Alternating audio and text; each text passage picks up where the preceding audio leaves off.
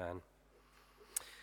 So, last, uh, last weekend, uh, I was in uh, Dublin and had the great uh, privilege last Sunday morning of attending and worshipping in Christ Church Cathedral uh, in Dublin last Sunday morning. And it was a very memorable uh, occasion. There was a, a, lovely sense of holiness about the whole thing, but there was just something about it that I kept dwelling on. And it was this Seated in the front row uh, of the cathedral that morning was a man of, um, this is being recorded, so I'm going to be polite, uh, advanced years. Uh, and the man of advanced years, um, he was a little bit frail, uh, he was a little bit infirm, uh, but there was something about him that exuded this sense of joy and life and hope. And it was almost infectious. He stood up to give the first reading. And you know, as he was doing the first reading, he read the passage in a way that just said to us all who were gathered there that this was someone who loved the word of the Lord. He loved the scriptures. And at the end, when everything was said and done and all the music uh, had come to an end, uh, spontaneously, he just stood up and he started clapping uh, for those at the front of the church who were leading uh, the sung worship that morning. And in the middle of the service, when the person leading the service uh, invited us, as Nigel did a few moments ago, to share the peace uh, with, uh, with each other, he got up and he said, uh, invite you now to share the peace with each other in a way that you feel comfortable. Uh, frankly, I quite like that phrase because um, um, most of us who were there that day, probably quite a lot of visitors, uh, in fairness, and, uh, and, tourists and stuff, didn't really know each other uh, terribly well. So it's a bit awkward. So we're kind of just like nodding and shaking, shaking hands or whatever with the person uh, near to us.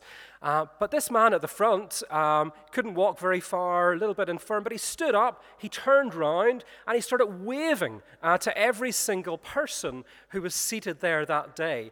And I just thought to myself, there is someone who is delighted to be in the house of the Lord, who's got this great joy about being in the house of the Lord, who's full of joy that he is there to worship, and is full of joy that we were all there to worship with him that morning as well.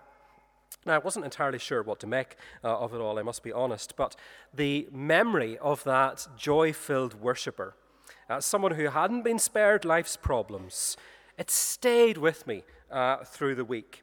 And you know, part of me left that place just feeling more joy filled uh, from having been there and determined to remain full of joy myself.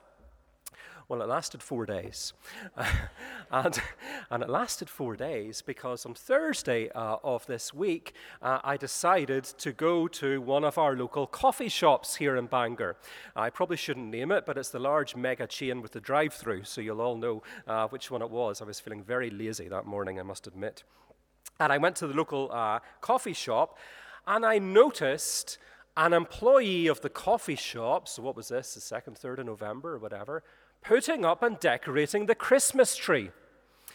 And I felt, I just felt the anger rising. I just felt the tension rising. And I thought to myself, who on earth puts up a Christmas tree at the start of November? And then I found myself smiling as I started recalling and wondering how the joy filled man of Christ Church Cathedral would have reacted. And I came to a little conclusion. I came to a conclusion that while it is absolutely ludicrous to put up a tree at the beginning of uh, November, and I'm not shifting from that position, uh, that is my position. Um, if you've got your tree up, good for you, uh, but uh, uh, I still think it's ludicrous. And uh, but I decided that the attitude that I would hold was if it makes the person happy, or frankly, if it makes any of you happy to put your tree up at the beginning of November, then good for you. Uh, who am I to judge? Now, there's a point to all of this. The point to all of this is that this morning uh, we are continuing through uh, this immersed journey through the poets, uh, those books of the Bible that are like poetry, and we're looking at the Psalm, and we have seen so many emotions uh, in the Psalms uh, so far. I think that's why we love them, isn't it? Because there's just all of life is in there. We can relate to it. There's anger, uh, there's despair, sometimes there's um, exasperation or distress or loneliness or, or just feeling we really need help at a certain time of life. But today we are looking at the emotion of praise. And the psalm makes it clear that praise comes from having a heart of joy. Now, it focuses on God's rescue of the people of Israel from captivity in Babylon. But actually, the circumstances described in it could apply and do apply to all of us in almost any particular moment or season uh, of life that we go through. Some of the words uh, in the psalm uh, really stood out to me. Uh, words like trouble, distress, misery, sorrow, affliction, uh, destruction. We all have moments, uh, we all have times uh, in life where we feel uh, emotions like that. And for anyone who's here today who may feel uh, any of those particular uh, emotions, then the great encouragement of this psalm is that God is not content to leave anyone in a state of trouble or distress or misery or sorrow or affliction or destruction. Because what we have seen and heard from God's word this morning is that God's will and God's very heart, the very character of who God is, is that his will is to deliver us from these things so that we might know his goodness in all circumstances that we go through. Now, there are three particular circumstances that are mentioned here this morning, and we'll just look at them briefly. The first one is near the beginning, verses 4 to 9, and it describes what happens when we lose our way in life. So, the people of Israel had become geographically lost uh, at that time, they'd got themselves into dangerous territory. But the psalm tells us that the Lord brought them through that episode and he guided them to their own land where they found cities to live in. And through all of that, he provided all that they needed. He provided food, he provided refreshment, he provided drink, he provided all that they needed uh, in order to go from that place where they felt lost to a place where they felt at home and secure uh, and with a sense of uh, yet deep security uh, in, uh, in their hearts. I think the interesting for us, thing for us to reflect on this morning is how did that happen? How did that transition happen of going from the place of loss, uh, going from the place of feeling a little bit uh, like you were in the wrong place, uh, to the place where you feel at home? And what happened uh, to bring that turning point about was that the people of Israel admitted that they'd got themselves into a bad place, admitted that they weren't uh, in the place where they felt that God wanted them to be, admitted that they were in a place um, that they shouldn't uh, have been in, and they cried out to God for help.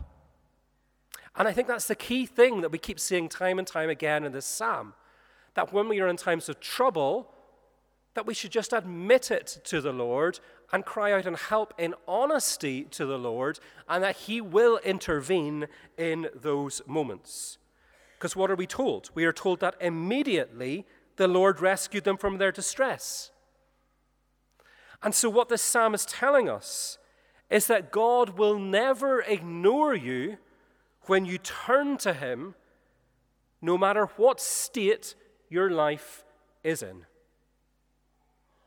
Now, we may not be geographically uh, lost this morning, but all of us can feel lost in different ways.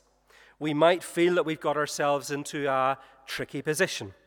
We might feel that we've strayed down a dangerous path. We might feel that we're just drifting and we don't feel a real sense of purpose that we would long to feel. Maybe because we put other things before God, maybe for other reasons. But the great encouragement of the psalm is this that the trouble and the affliction and the misery and the distress that can come from losing our way in life, none of these need be the end of our story. There is a way out of all of these things. And we always have an opportunity to admit that we're in a place that just doesn't feel right, that maybe we just know in our hearts isn't the right place uh, to be in. Sometimes it might be that we've messed something up and we've got ourselves into a, a bad place. But the Word of God tells us this morning that God meets us in those moments. He meets us when we confess that we think we're in the wrong place, and we don't try to hide it from Him. Uh, when we admit it, when we cry out for help, He will meet us in that place. And he will meet us in that place, not with some great stick to beat us up with, not with a finger wagging attitude to say, Oh, I told you so, but he will meet us in that place in a loving embrace that says, I've been waiting for you. I never give up on you. Lord, help, the people of Israel cried in their trouble. And we don't have to wait 50 verses for the answer, it's in the next line. He rescued them from their distress. He led them straight to safety, to a city where they could live. Because God's desire for us is that we would live lives of peace, that we would live lives of deep satisfaction, that we would live lives of security. But the message here is that those things will only come uh, when we choose a path that has Him at its very center. Secondly, verses 10 to 16, we're told what happens when we lose our freedom in life. Now, the people in the psalm at this particular moment are in prison at one point in their lives. And we're told in verse 11 that the reason why they are in prison is because they have rebelled against the word of God and they find themselves in trouble as a result. But again, the wonderful mercy uh, of the Lord comes through in this psalm because God does not use this prison like experience to torture them or to condemn them to some lifelong sentence.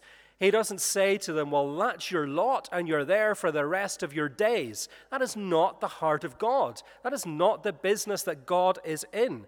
God uses the prison experience to get them to reflect on what they have done, to get them to correct their ways, and just to convict them of how much they deeply need Him in their lives. And when they do all of that, they are reduced to their knees and they cry out, Lord, help. And what do we read next?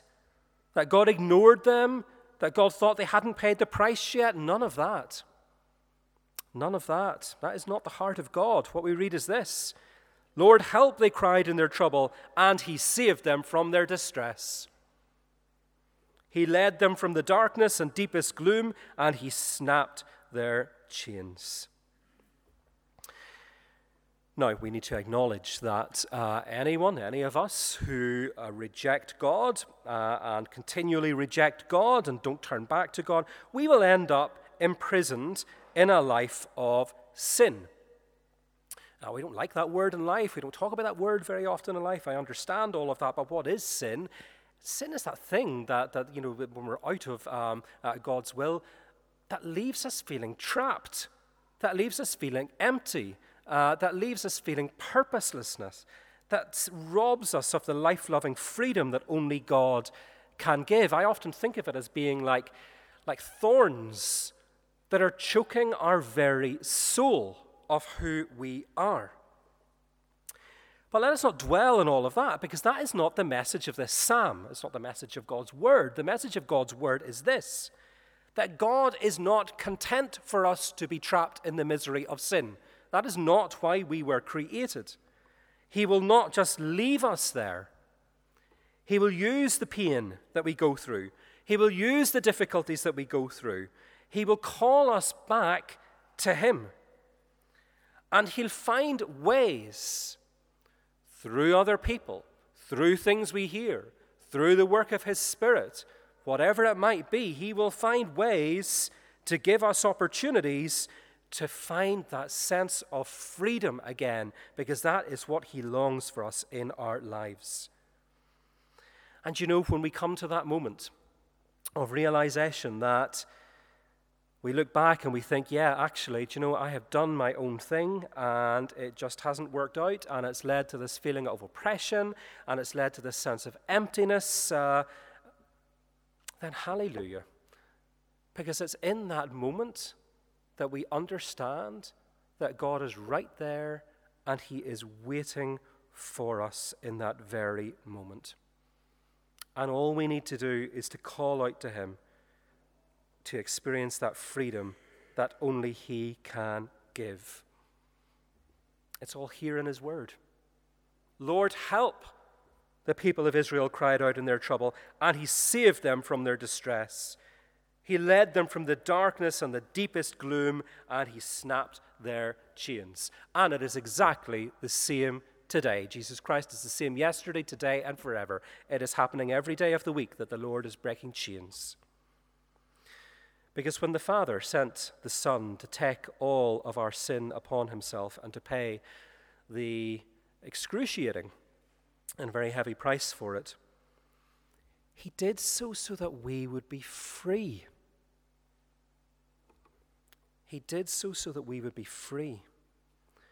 So this morning, let us resolve to live the life that Christ has freed us to live. The final situation we read about that can rob us of our joy is when we lose our health. This is 17 to 20, uh, 22. Now, in the Bible, sickness is sometimes connected to sin, sometimes used as a picture for sin. But it's extremely important that we understand that the Bible is equally clear that not all sickness is the result of sin. And anyone who ever tells you that it is, is not telling you what the Lord says to us in His Word. Not all sickness is the result of sin. We live in a fallen world, and illness is one of the manifestations of that. But illness is not God's will for our lives. And it is not illness, a life of illness, that he seeks to condemn us to. Sometimes when we cry out to God through prayer for healing, or when we ask somebody in prayer ministry or a friend to pray on our behalf for healing for ourselves or for someone else, Sometimes the Lord will intervene miraculously there and then. And we've all heard stories of that. Some of us in this room have experienced that uh, in our own lives, situations where medics cannot explain the great turnaround in somebody's condition. We see it in this morning's psalm. Lord, help, they cry out, and He saved them from their distress. He sent out His word and healed them. And healed them snatching them from the door of death. But you know, sometimes God will not perform instantaneous miracles. And I cannot stand here today and give you the reason why God intervenes miraculously in some cases and not in other cases, because only God knows the reasons for these things. But I can tell you this in all conviction, based on the truth of God's word. And it is this that every healing miracle that we hear about, that we see, that we experience in this life, give glimpses and give signs of the new world and the new life that we will all inherit when this one comes to an end. And God's promise to us is that for all who put their faith in Jesus Christ, that any sickness that we experience in this life, no matter how serious it may be, it will not be the end of our story. It will not be the end of who we are. It will be a mere episode in our lives as we pass through this life, yes, with all of its troubles, but yes, equally on the way to a new life, where, as the Bible puts it, there will be no more death, and no more sorrow, and no more crying, and no more pain, because all of these things will be gone forever. So, even in sickness, let's be those who cling on to a spirit of thanksgiving let us be those who cling on to the great gift of praise. And let us be those who cling on to the Lord's great gift of joy. Because the message of Psalm 107 is that no trouble and no distress and no misery and no affliction and no illness can rob us of the power of Jesus Christ, which has overcome all of these things and which lives in us by the power of his Spirit. God will never fail to pour out his love. God will never fail to pour out his mercy on all of those who turn to him. It doesn't matter how much of a mess that we think that we might have made of our lives. It doesn't matter how far we feel that we might have run away from him or turned from him in our lives. It doesn't matter how low we might feel in the depths of our very soul. Because when we get to those moments of realization, he is right there in that place and waiting for us. That is why we should live lives of confidence and lives of joy. Because God, through Jesus Christ, has rescued us from the tyranny of sin. He has rescued us from the crushing darkness of affliction. He has rescued us from mediocre lives of unfulfillment. He has rescued us from fearing that we're somehow condemned to spend the rest of our day defined by some illness that comes of our way. None of these things get the last word in our lives. None of them will ever define who we are because God has rescued us from our distress and He has snapped those chains of oppression and He has snatched us from that door that is marked death. So this morning, as we come to, to take part in this meal, as we prepare to meet with the Lord in this sacred moment, we do so with deep hearts of thankfulness for the greatest breakthrough that has ever and ever will be made. Because when Jesus Christ, dying in our place on that cross, paid the price for our wrongdoing. That wasn't the end of the matter. He then rose to eternal life. He defeated the powers of sin and the powers of darkness and the powers of depression and the powers of defeatism and the powers of purposelessness and sickness and even death itself. And He has promised us that for all of us who believe in Him, we too will not perish but have eternal life. And yes, there was a huge cost to be paid. Let us never forget that. There was a huge cost to be paid. And so, yes, we take this seriously. We approach this table in humility, in reverence, in deep gratitude and deep appreciation that Christ has delivered us from our sin and the consequences of sin. But you know, in our tradition in the, uh, in the Church of Ireland, the Book of Common Prayer has a wonderful, wonderful line in it that I think we need to remind ourselves of every so often. And it tells us this that for we gathered here this morning, Holy Communion is the central act of worship in the church. It is our central act of worship. So today, let's praise Him as we meet with Him. Let's praise Him for His love. Let's praise Him for the fact that He has never given up on us.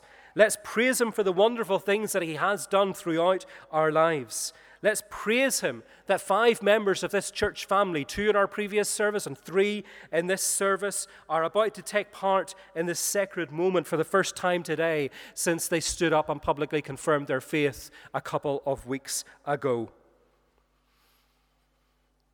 And as we walk up with open hands. Let's open our hands in faith.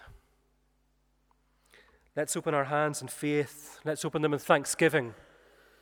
Let's open them in a spirit of saying, Lord, I am here to receive all that you have for me, all of the good things that you have for me. Just in case you're sitting here today and you're thinking that somehow, like the people of Israel in Psalm 107 that you've got yourself into trouble, that perhaps you feel unworthy to meet with God today? Well, you're in very good company. You're in very good company because none of us is worthy in and of ourselves to meet with the living God. But it is because of what Jesus Christ has done for us. It's because of his love poured out for us. It's because of his grace and his mercy uh, that he poured out for us on that cross. That he invites us in our, his love, in his goodness, in his generosity to meet with us. He wants to meet with us. So draw near with faith. Because if your cry here this morning in the silence of your heart is, Lord, help me then the message of God's word to you today is that the Lord is waiting. He is waiting right here and right now to rescue you from any distress that you might be feeling. And I want to say a word to those who may be here this morning and feel that you are somehow imprisoned in those chains that we read about in this psalm, and you just can't break free from those chains. And they might be chains of debt, uh, or they might be chains of negative thought patterns, or they might be chains of harmful behavior, uh, or chains of addiction, or they might be chains of defeatism, of darkness, or of gloom that you just can't seem to shift. It might be that awful chain that somehow manages to trap us into thinking that our lives aren't worth very much. Well, Jesus Christ is here today to break all of those chains. And He is the only one who can completely break all of those chains and all of those lies. And He is doing it in people's lives every day of the week. So draw near with faith and ask Him to break those chains and open your hands and meet with Him and receive the new life that He has for you. The Lord is here. And as it says in our psalm this morning, He is here to satisfy the thirsty and to fill the hungry with good things. That is all of us. That is all of us. He is here to take us off this path marked destruction and to put us back firmly onto the path that is marked life and life in all its fullness. He is here to give us the gift of his life, which means that you will live forever. So don't live with a second rate life. Don't put up with a mediocre life. Don't go through life just living this life that has got no real purpose to it. Don't live a life feeling you're imprisoned. Because none of that is what you were created for. None of that is God's will for your life. Instead, this morning, receive the bread of life. Receive Jesus Christ Himself. Because as you meet with Him this morning, no matter what state your life is in, if you meet with Him in a state of saying, Lord, I need you, I'm determined to put my life right, I'm determined, Lord, to put you at the center of my life, then He says to all of us, I am the bread of life. I am the living bread that came down from heaven. Anyone who eats this bread will never die, but will live forever. Let us pray. Father God, we just thank you, Lord, for your word this morning to us that reminds us that when we get into situations of difficulty or distress or um, sickness or any particular circumstance in life, Lord, that can conspire to rob us of our joy and that might just be conspiring to take us away from you, Lord, that your word tells us that when we turn back to you, that you are there waiting to meet with us and ready to restore us to that fullness of life that only you can give. And so, Lord, we're a people this morning who are just filled with thankfulness, No matter what our circumstances are in life, like the psalmists, Lord, we recognize that life can be difficult and life can throw things at us that are really challenging. But Lord, we are a people who are gathered here today to proclaim that you have overcome all of those things and that by the power of your Spirit that lives within us, that we too have overcome all of those things. So, Lord, fill us today with a sense of peace Fill us today with a sense of confidence. Fill us today with a sense of joy. And Lord, from the depths of our hearts, for those here right now who are just calling out as the psalmist did, Lord, help. May they know those breakthroughs in their lives that only you can give, that you are here to give that you long to give. And would you fill us, Lord, because you're the God of hope, would you fill us with all joy and peace as we trust in you, so that we might be those who overflow with hope by the power of the Holy Spirit that lives within us, and in the name and to the glory of Jesus Christ who died and who rose again for every single one of us. In your name, amen.